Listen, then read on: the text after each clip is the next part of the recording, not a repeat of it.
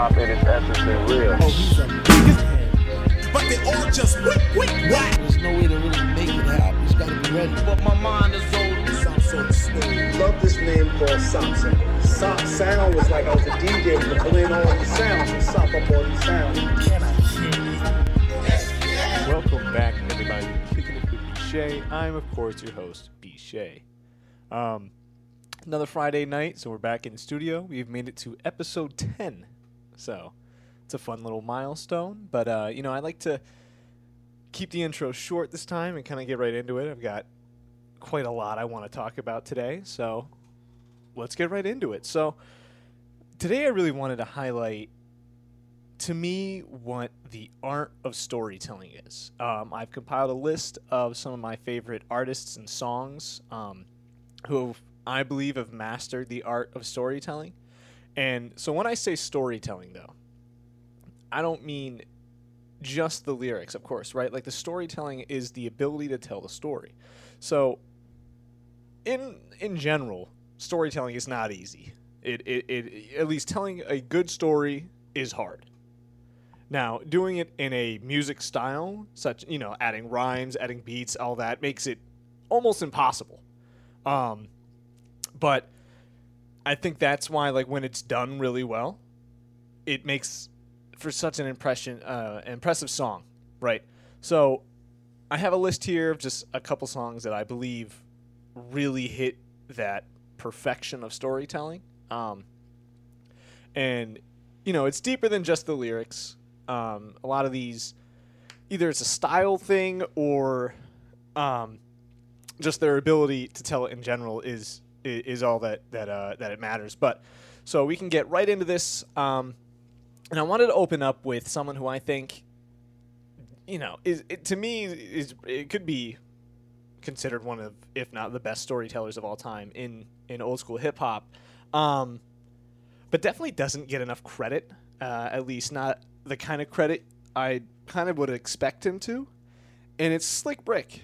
Um, Slick Rick, especially on his first album, um, The Great Adventures of Slick Rick, which I believe was '86. I could be very wrong on that, um, so don't quote me. But this album, uh, Slick Rick really shows off his impressive storytelling and like his ability to I mean, tell a story, I guess. But, um, and I, I don't think there's any better example than the the song "Children's Story."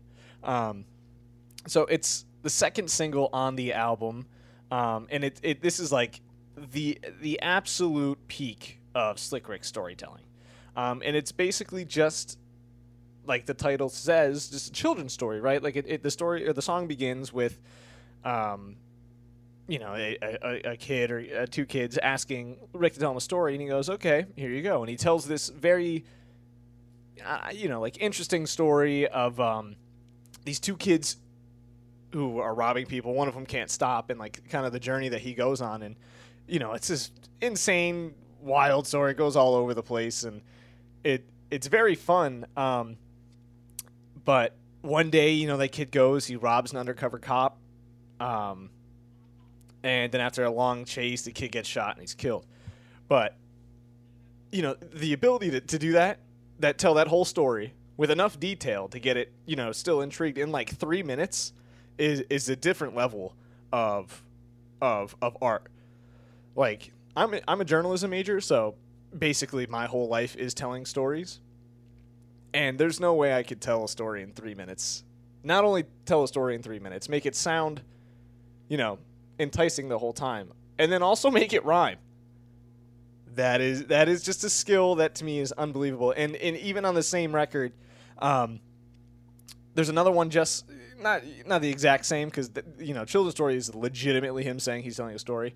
This one is more of like if if rick was to tell it you know to one of his friends. Um, and that's the song mona lisa where it's basically his encounter with a lady named mona lisa. Um, and, you know it's just he's chilling with his friends, goes in the store to buy a slice of pizza, runs into Mona Lisa. Um, and then it's like, you know, that whole back and forth between the two of them. And then the story ends with him getting thrown back into the car and, like, the song is over.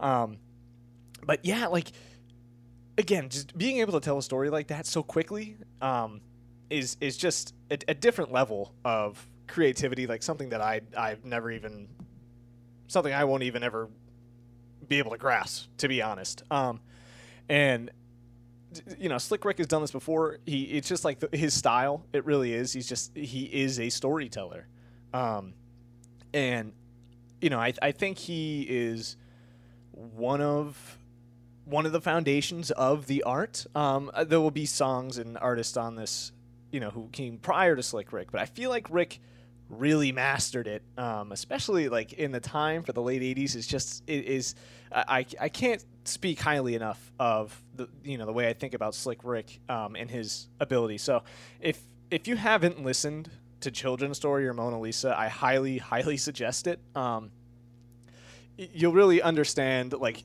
you know me describing it doesn't give it enough justice for is wonderfully crafted it, it really is um, yeah so next on i will move uh, to somebody i've talked about time and time again on this podcast i mean there's a reason for that he's my favorite solo rapper um, uh, and that is of course the masked villain mf doom um, mf doom to me could be the best lyricist of all time, but not all of his songs are stories. If if that makes sense, like he know he he can rhyme anything with anything. It's just whether or not that means anything is a different thing, right?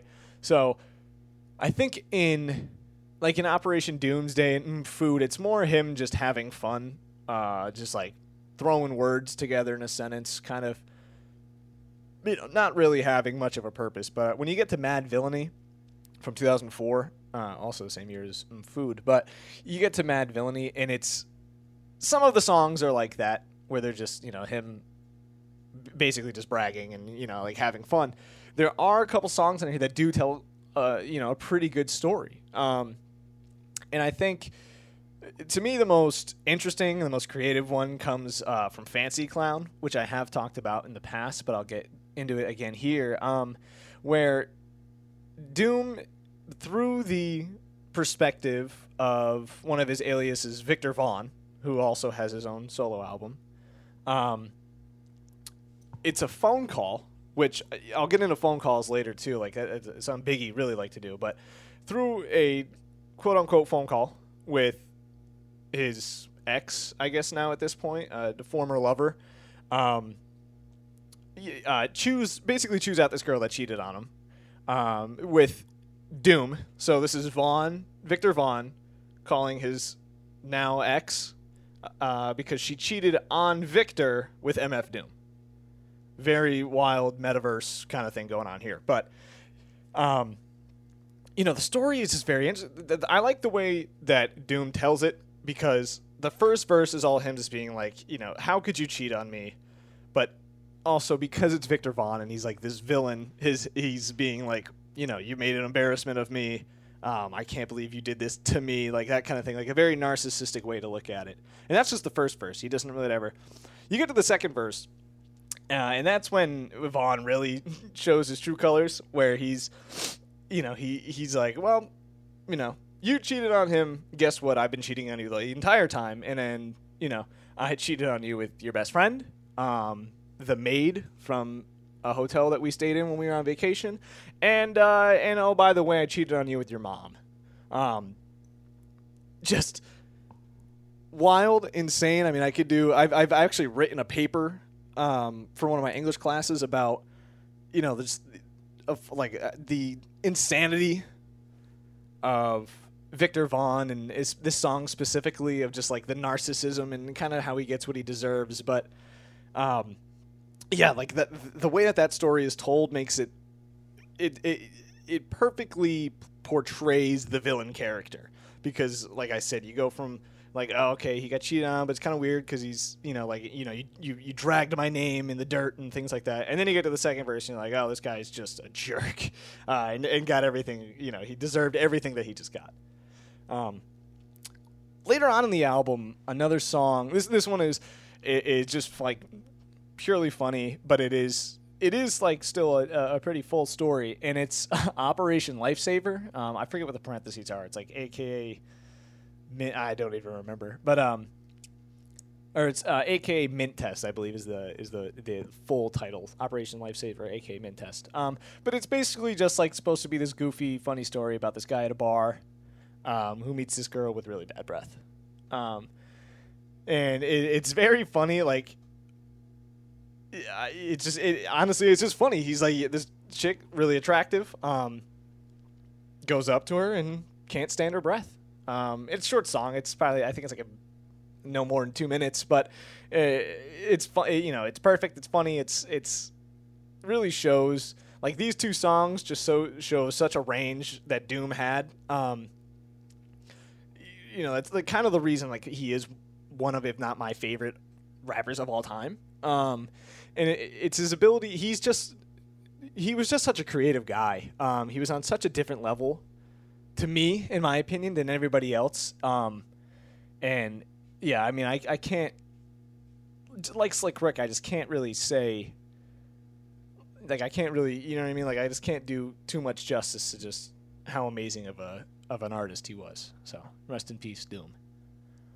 So uh, next up, I've got somebody else I've talked about decently on this um, podcast, but uh, I don't know how much I've gotten into this song. This song specifically, actually, either of these, I have two of them for uh, for Common, Common Sense. Uh, we'll change his name to Common with uh, some dispute, but um, and this was prop. This was the first song I think that came to my mind um, when I was thinking about you know this this idea of of just like the art of storytelling, and it's a trope that well I don't know if trope's the right word, but it's like a, it's a style that's been used uh, before, um, and I, I I'll get into that. Well, let me explain the song and I can get into it after. So it's the song I used to love her, um, which is on his uh, I believe Resurrection album. Um, it was early. It was like 1994, I believe. I believe it was 1994. Um, and it's just it's the way that it is told up until the very end is is a story of a girl he met as a kid uh, who he eventually falls in love with, but over the years they've drifted apart.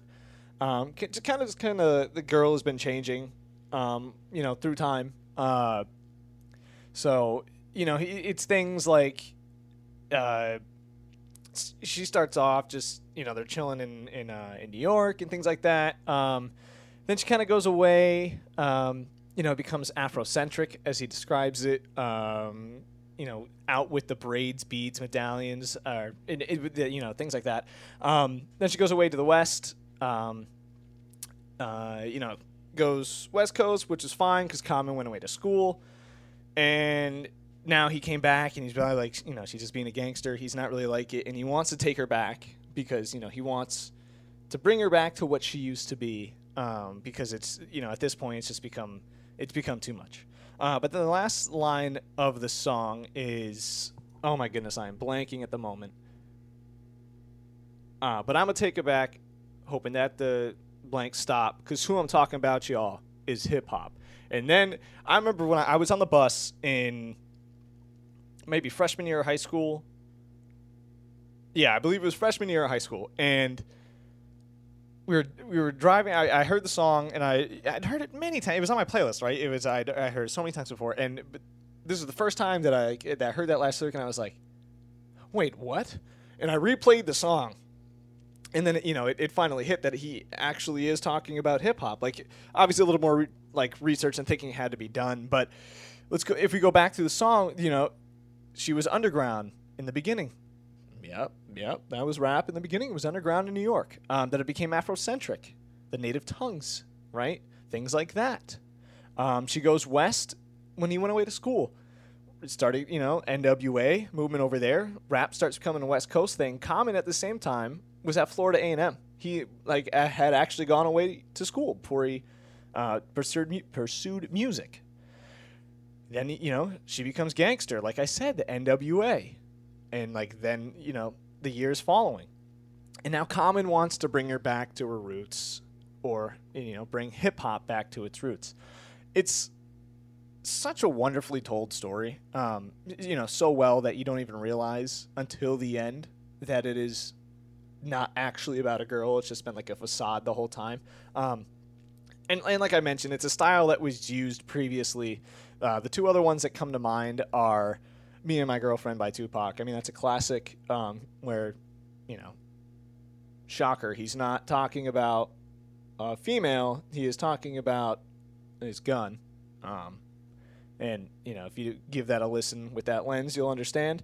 Um, and the other one is it's a Mobb Deep song, uh, "Drink Away the Pain," uh, where that one's not really as hidden, but it's the same kind of thing where they're telling a story about like these girls um, that they met in, in things like you know how they're coping with life, but really they're just talking about you know how booze are getting them through life. So it's it has been done before, but to me this is the most interesting and probably the best example of it. Um, and it's one Common's delivery really helps, just because Common's got a, a, an amazing voice, um, and it is a wonderful beat. But just like his his way to almost um, like like flow, his flow. That's the word I'm looking for. His flow is just a one. He's so good at delivering lines um, that by time you get to the end, it, it you know you're you've kind of just been listening along. It's like the best way I could explain it is like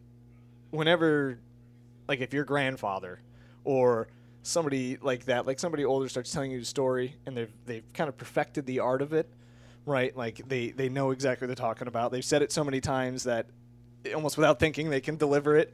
That's kind of how Common delivers this song, where it's just like it just seems so natural to tell the story, and it, it is because it's it's a true story. You know what I mean? It's it's not like some of the other ones on this list where it's just them telling some kind of story. It is Common telling his story, um, and you know that that really just shows uh, in the song as a whole. But he did it pretty well again in um, on the album like Water for Chocolate years later with uh, a song for Assata, um, which if you don't know who Assata is, it's Assata Shakur. Um, yes, she is related to Tupac Shakur. I believe it was his grandmother or step aunt. Um, some definitely some relation, but it's you know it's a story. It's basically her life story. Um, so she was a, a Black Panther activist. Um, she was part of the Black Liberation Army. Um, and she was kind of like a symbol of repression for African Americans. She was wrongfully charged with murder, armed murder, or, um, attempted murder and armed robbery, bank robbery, uh, kidnapping, like so many things. Um, she was on trial for all these things. Um, all these, like, you know, she eventually gets arrested um, for for not really doing anything. And you know, she got a lot of publicity for the mistreatment of, or like by law enforcement officials. Um, and she escaped prison, but it was you know she had a, a very incredible life story and common and you know i believe it is a J dilla beat so there's my one dilla shout out of the episode but um it's it's almost the same as i used to love it where it's just you know common delivers the story perfectly it's on a wonderful beat and it's it's just it it, it really is a perfect song um the the only knock I have on a song for Assata, it's like six and a half minutes, which is pretty long. I but I do. The chorus is sung by I believe CeeLo Green, which is fun. Um, so there's that. Next up on my list is somebody who I feel like not many would think of as a storyteller, but I think he's got you know a very special ability, and this is another unique one where you know the style is really interesting, and it's fifty cents, twenty one questions. Um, this is uh, well, it's the games out, whatever you'd understand. Twenty one questions. Um, well, one I think just calling it twenty one questions and then actually asking twenty one questions over the course of the song. If you exclude the repetition from Nate Dogg in the chorus and things like that, Fifty Cent legitimately asks twenty one questions in this song. So that off the bat is so just so creative. Um, but basically, this it's the concept isn't too hard to you know to think. It's just Fifty Cent asking his partner a list of questions, um, and you know, it, it's based off the game Twenty One Questions, where it, you know, you ask, uh, I guess your partner just random questions to get to know them better, right? And but Fifty is kind of asking them like, you know, questions along the lines of if I wasn't rich, uh, if I wasn't so handsome, you know, things like that, would you still love me? Um, you know, obviously it's from his just him asking, so we don't know. Um, I know in the music video it seems like she passed the test, but in the the lyrics itself, it, you you don't really know. But it was a very creative, um,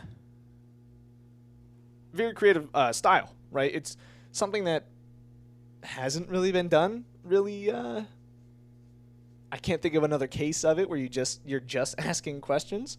Uh, well, actually, uh, uh, oh my goodness, Common and uh, Mos Def, the questions. All right, well, there's another one like that, so not as creative as I thought. But again, just asking questions, right, to get a point across in a song. I mean that that's different. You know, that's fun to listen to, and that the questions by Common and whatever don't tell much of a story. They kind of just ask a bunch of like hard questions. This one is more of a story, so I feel like 50s fits this better, but still, both very, very interesting songs and a very fun style. Up next, I have another older rapper, um, but somebody who kind of like ahead of their time in their style, um, and that's Boogie Down Productions and KRS One. KRS One was really just one of the most impressive rappers of all time, um, and I, I don't think that goes without any, you know, I don't think you can knock that. But the song that I really wanted to highlight, like he he's somebody has a lot of songs I could have picked, but I think my favorite in terms of storytelling is the song "Love's Gonna Get You." Um, and this came out later in his career. I don't remember the exact year, but it, you know, KRS One was very big on in, in teaching lessons and, and things like that, like the whole "Stop the Violence" movement. Um, you know, that kind of style. But in this one, he teaches us, or I guess he teaches through a story. He tells a tale of you know what happens when you fall in love with material items and you value them more than life itself. Um, and it's a story of through his point of view, he starts off broke. You know, his family doesn't have much money. Um, he explains that you know his brother and him have to share three pairs of pants. Um, you know they're they're they're living on welfare in the projects, um, and then you know to, to start making some money, he starts selling drugs, uh, and then you know his life turns around pretty quickly. Um, and you know, a couple bars here, he goes now there's steak with the beans and rice. Um, my mother's nervous, but she knows the deal. My sister's gear now has sex appeal. My brother's my partner, and we're getting paper. Three months later, we run our own caper. My family's happy, everything is new. Now tell me, what am I supposed to do? So, you know, he's saying here, my life is good now. I'm making money. I understand, like, you know, it's whatever, selling drugs. He's adding to the problem, but this is how it started. You know what I mean? And this is why it became such a big problem. It's because it was getting people prosperity.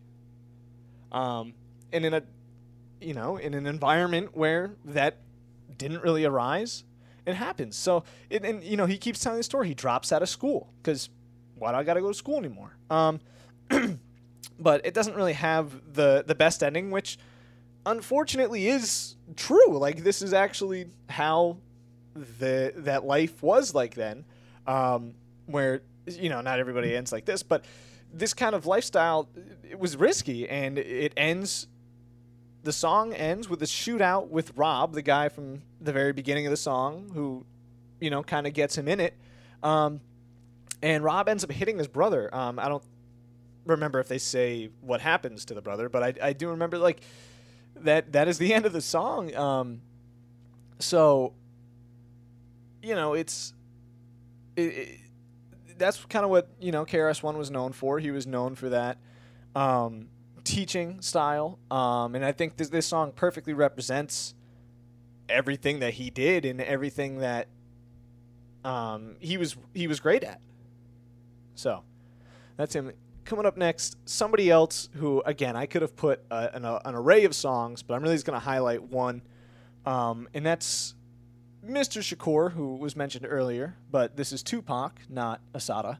Um, and the the song I wanted to highlight is probably Pac's best um, in terms of storytelling, and that's Brenda's Got a Baby. Um, where Tupac kind of addresses a lot of issues in a, in a short song, um, and it's in, um, through the narrative of an abused preteen. Um, Pac gets across, you know, teen pregnancy, um, ineffective welfare, um, and like the the weak family structure of of the ghetto. So you know, it tells this whole story of, of this girl Brenda. She's in a relationship with her cousin, um, who is just obsessed with sex. Gets her pregnant at 12 years old, um, and then Brenda tries to throw out the child, but she just can't bring herself to do it. Um, and then, you know, her family won't accept her anymore because, well, she's 12 with a kid, and also she's not bringing in any money because she, uh, you know, can't go to school. She has to take care of this kid.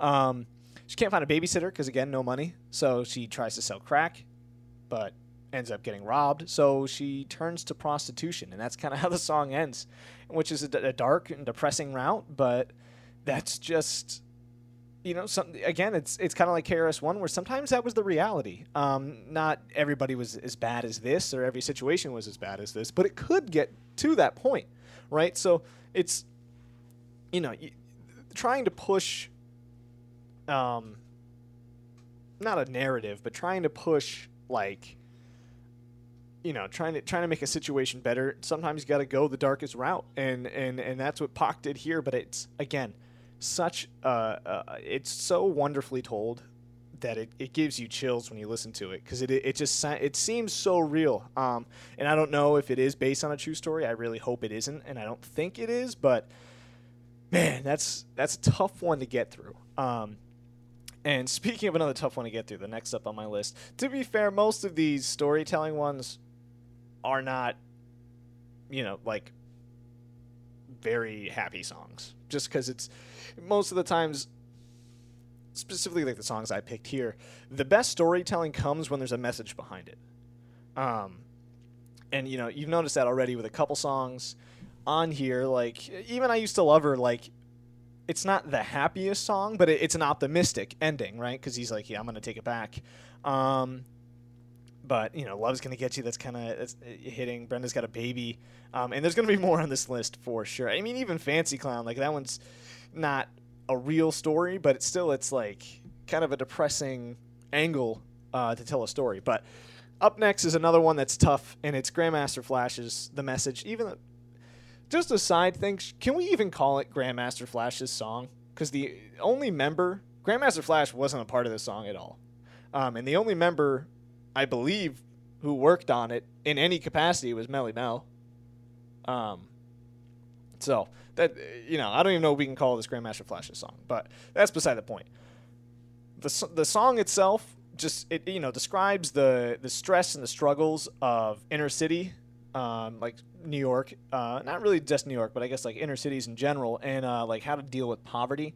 Um, so Melle Mel, along with Duke Bootee, tell this vivid description, uh, and that's really what it is, especially for the time. It's just how vivid of a story they tell, because honestly, it's a true one. You know what I mean? Like they they're basing it off real events, real things. So, you know, the the struggles of everything from living in filth, like the beginning of the song, to just you know the struggles of not having any money. Um, to basically, I think my favorite part is Melle Mel's whole segment where you know a, a child is born in a state of mind blind to the ways of mankind and it kind of keeps going on there. Um, it's basically like you know when you're when you're born here your life is already set up a certain way. And no matter what you know you can try your best there's not much of a chance you're getting out of here. Um, and that is very depressing but you know it kind of kind of was a reality. Um, so yeah the message one of the most important songs of all time. Um, you know, I know it was looked at as, as even more than a song, and I, I completely agree. I mean, I think it should have been. It still should be. Um, but it, again, it's just another one of those hard hard songs to get through. And uh, honestly, the next two on this list are also not very easy listens. Um, so they're both by my favorite rap group of all time, De La Soul, uh, and both actually coming from their second album, De La Soul is Dead. Um, and I, th- you know, there's a reason that they both come from here because this album was really when De La Soul became more, more human. Um, not saying that you know they weren't on Three Feet High and Rising, but they were more I don't know, goofy kids. Uh, here, De La Soul is Dead is them grown up and being a little bit more mature. Um, so, I, you know, I, I used to think that De La Soul is Dead is better, but it really just depends on the mood you're in. Like, if you're looking for more, you know, you, you really want to listen to the lyrics and get more of a, you know, like a story De La Soul is Dead is your option. If you're listening, if you want something fun, kind of something mindless, um, then Three Feet High and Rising is, is the way to go. Three Feet High and Rising is still probably the better album. Um, it's definitely, you know, in terms of popular opinion, but I don't know. I, I, I really do have a soft spot for De La Soul is Dead. But anyway, so the the first song that I want to highlight will be two on this is um, Millie pulled a pistol on Santa. Um, again, very very hard to get through, but it's a song that that just kind of has like a, a story, like uh, not really a lesson, I guess, to this one. Um, but it's it's very sad, and it's probably their most sad track I can think of. The next one you could argue, but uh, it tells a story of a sexually abused girl who's uh, by her father, um, but she can't get anybody to believe her because her father is such a well-respected member of the community um, and it's it's very depressing. And you know, you it, you through the eyes of the De La Soul members, you they describe her falling into a depression, but almost doing so in a way that they don't believe it themselves. Um, it's it's very interesting, um, and it's done very well. But uh, you know, the end of the song is abrupt, and it, there's a reason for that. Is because she uh, Millie snaps uh, and, and, ends up killing her father, who's working at uh, a department store dressed up as Santa Claus.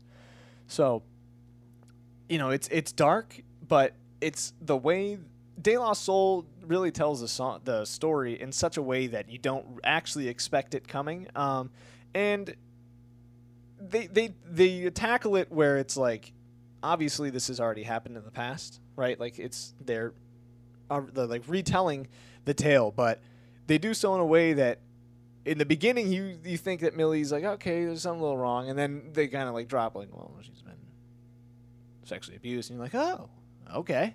Uh, and, and you know then then the ending makes more sense. But it's it, it it's such an interesting interestingly told song song and story. Um and also has a really good beat. But that's beside the point uh, next up, another another tough one, and this is one I, it's it's vaguely based on a true story, and it's uh, my brother's a basehead, um, which is actually a part of the intro to this podcast. Um, maybe maybe one time I'll do a uh, a little segment breaking down what everything on the intro is, but I won't do that now. So. the my brother's a basehead is a story of uh, it's basically Pos and Dave, mostly Pos, uh, telling a tale of having a brother who's addicted to drugs, or you know, or also called a basehead. Um, and it's you know, it started at a young age uh, where it became a full fledged addict, um, and you know. De La Soul has done this before with songs like "Say No Go" or something, where they, they try to have a message, um, and in this one, of course, is is to not do drugs, but there's more of a realism to it because Pos wrote this. I, I keep saying Pos, Paz the news, uh, if you if you don't know, but Pos wrote this like anti-crack story mostly out of anger uh, because of his own brother's problems with drugs. Um, so it is basically a true story. The only detail that has changed is um, Posdnuos's real brother went to rehab, whereas in the, the story that's never or the song that's never mentioned. Um, so, you know, Posdnuos has said this himself, uh, but he, it was really just a way to get it off his chest. But again because it is so real, you can feel, you can almost feel that anger coming out of Posdnuos. Whereas something like Say No Go, like Say No Go is also a tough one to. I, I, wouldn't say it's tough to take serious. I guess that's that's kind of rude, but it's it's because of the, like say no go is more fun to like dance and bop around to whereas my brother's a basehead is a very good song but it you can feel the realism to it i guess if that's the thing so this one actually suits to me suits better the like the psa element um, and it's just because of you know Posdnuos' delivery um, but it's you know different from Common's delivery, where it's like a flow kind of thing. His delivery, as in like urgency and realism, is is just different level. Next up, uh, is my good friend, and I say that in very heavy air quotes. uh, you know, if you watch the last episode, you'll understand. But uh, this one a little more fun, and it's um, Ice Cube's "Today Was a Good Day" or "It Was a Good Day." I forget the actual title but you know the song I'm talking about. It's his most famous song, um, where he just kind of tells a story of what his ideal day would be. Um, everything from not having pork in the morning to gambling to having sex to not having to deal with police uh, and dropping a triple double playing basketball. Um, it's you know it's a fun song, but it's fun on the surface, not when you really start to think about it, because you know these like miraculous events like constantly winning at craps or having something like Ice Cube as a pimp played on a, on a, on a Goodyear blimp um, with something that would like seem normal to us, um, like not having to use his AK or not having, you know, police chasing him or seeing his friends get killed. Um, like that, that was a daily experience for him. Um, so it, it seems goofy to us, but to him, it's like, well, that really would be heaven because it's it's just a different a different style of life. Um, so, yeah, that one I guess if you don't think too hard, could be happy, but much like every other song, I guess I've I mean I'm not I'm I'm telling you I'm not really in a pessimistic mood. Um, I typically have a lot of fun on these podcasts, but sometimes it's just the uh, the way it goes, right? It's the way of the road. Um, yeah. Next up, another one of the just all-time lyricists and storytellers, and it's Notorious B.I.G., where I could again have just so many um, tracks on this list, but I'm, I'm going to break it down. I'm also going to, this is where I'm going to segue into what will be a more fun segment, but um, Biggie. Kind of like um, oh, who did the phone call earlier? Why am I? Why am I? Uh, Doom, MF Doom, and Fancy Clown. Biggie was a huge fan of using like the phone call or like a back and forth conversation thing. Um, but this one is is kind of like that back and forth, and it's on the song um, "Give Me the Loot," where it's it's basically Biggie uh, he actually does both voices in this song, which is a fun fact. Um, another like random. This is just so off track. Um, Positive K's "I Need a Man," I believe that's the name of the song. Um, where it's another back and forth, where it's you know him trying to get with this girl. Um, I, I spent so much time trying to find who the other voice was because it's like it's an it's an interesting voice. Like if if if you just kind of listen to it at face value, like not really thinking too much about it. It's interesting. Um, and I came to find out it's just positive K with a pitch enhancer. So it's him doing both parts. I think that is so cool and so funny. Um, and you know, once once I realized it and once I heard it, um, I can't hear the song the same anymore. Um, and if you know the song, I'm sorry for ruining it for you. Um, but it happens. Uh, but yeah, so Give Me the Loot is a back and forth conversation about these two guys and kind of just, you know, them going up and robbing people.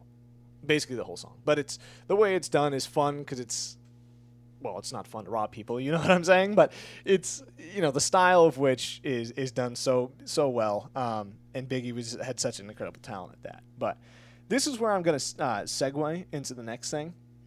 where you know that idea of a phone call or like some you know like specifically really the phone call um, something that has fascinated me in in literally anything and i feel like it, it, it could get to most is that the concept of breaking the fourth wall um, you know when the artist or you know whoever becomes self-aware that they are in a song or something. Like it happens in movies a lot like ferris bueller's day off. Um, a lot of that is fourth wall breaking where you know you're getting talked he's talking right at you right to the camera something like that. Um, in music it's funny.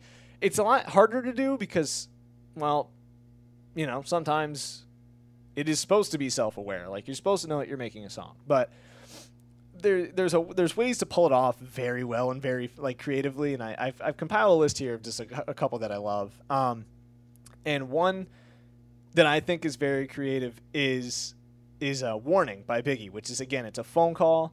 Um, it's two perspective. Uh, he portray, bleh, portrays himself having a conversation with his associate who's trying to tell him, uh, you know, like he's giving him a warning about these guys that have a potential like plot to get to him and his money and things like that. But you know, just that concept of overhearing the phone call kind of you feel like a, more of a fly on the wall, right? And I guess that also is like some kind of storytelling elements there, but it's it's really funny um, to hear that. And he does it again in um, going back to Cali, like that whole intro with Diddy, where you know. He, he's asleep and Diddy's like, "Yo, wake up! We gotta go to the airport." And he's like, "I'm up, I'm up, whatever." And then you know He's like, yeah, we're going to LAX. And go, uh, we're going to Cali. And then I will say the intro to that, as soon as the uh, the actual beat comes in, is so loud. It like it is always a headphone warning every time. But just that concept of like the phone calls are very very funny to me. And it is you know it's like a it's a small it's a small fourth wall break right? Because it's it's Biggie like not knowing that he's in a song kind of thing. So yeah. Anyway, up next I have another kind of funny one, but a little minor one. It's also towards the intro, and it's "Tonight's the Night" by Redman. Um, in the beginning of the song, he's you know being smooth, like suave, all these trying to be like you know not Redman. Uh, and then this lady comes on and is just basically saying like, "What the hell are you doing no, where's all this rough stuff that we're used to? Uh, then the song stops and restarts, uh, and he starts. You know, I'm walking around town with my, you know, being more Redman. Um, and I think I was. I just, you know, a little smile every time that happens, uh, just because you know it, it's funny. It is funny. Um, basically, you know, he has somebody come in and tell him, be like, dude, what are you doing? You got to be yourself on this, and, and he does, and you know, rocks it because uh, it's Redman. Like, why wouldn't he?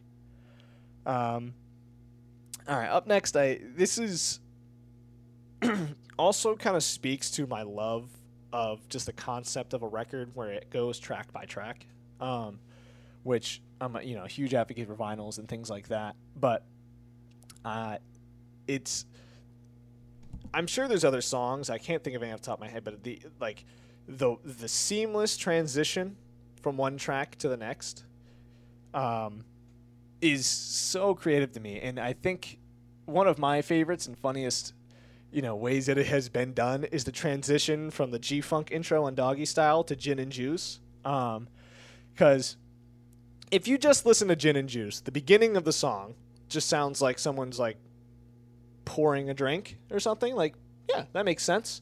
Um, but then when you listen to the G Funk intro, which is the tr- track preceding it, um, and if you listen to it you know, in cohesion, then you'll find out that it's really a guy taking a piss. Um, because he says, "Man, I got to piss." Then the track stops, and the next one starts with that sound, which isn't somebody pouring a drink. Um, and it's, you know, that's so funny to me. It's so clever. Um, you know, it's something that is kind of get kind of gets lost today because of you know the concept of, uh, you know shuffling playlists or you know only picking out certain songs. So you know it take it took me a while to actually find that that the the way I did was uh, I bought the the CD for Doggy Style just so long ago.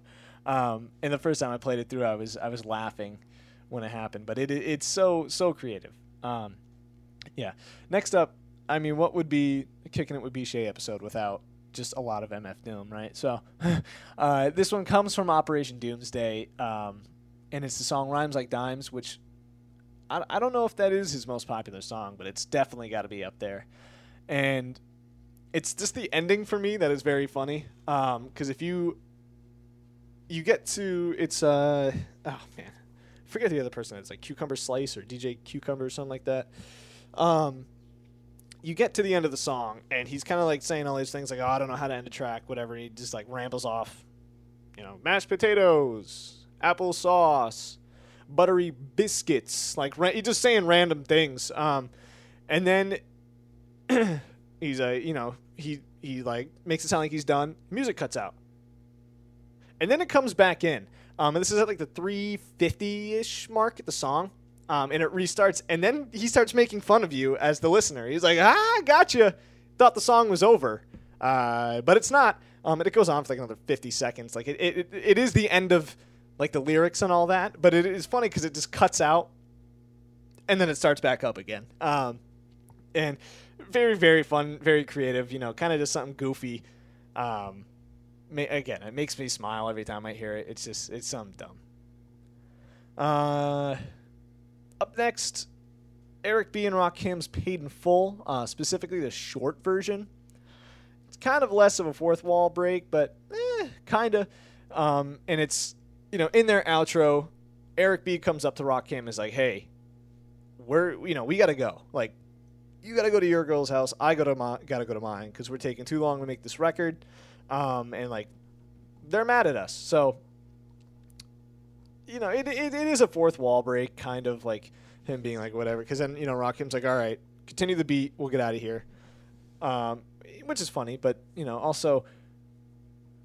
His his girls they uh th- I hope they understand what what came out of this album because they might have wanted him to stay in even longer because it was such it, it's like one of the greatest of all time and hell they could have made another track or two and maybe got a couple more dollars in the pocket just saying but but yeah so I got two more left uh, these are my two favorites uh, by far of all time fourth wall breaks. Um, and the first one is going to be DJ Quik's "Pitching on a Party." And if you if you know the song, you know where I'm going with this. Um, so "Pitch on a Party," it's you know, Quik basically putting together a party. Um, and I believe it's the third verse where he's like, you know, everything's going wrong. I got cigarette burns in my brush or uh, butts in my brush. Um, you know, this is you know, TV's trash. My whole whatever everything's going wrong. And he goes, you know, what else could go wrong, right? And whenever you say what else can go wrong, something else is going to go wrong, and it does. He goes, what? Somebody going to kick the extension cord out? Uh, and then, and then the music does cut out, and it's like a muffled um, DJ Quik being like, "Move, y'all, some of the clumsiest, uh, you know, people." Um, and then it, you know, it comes back and it, the beat starts up again, and he goes. Uh, you know, and it starts again. But it's it's so funny the way that he pulls it off. It's so creative. It's so uh, it's it, it's just something different. It's something so.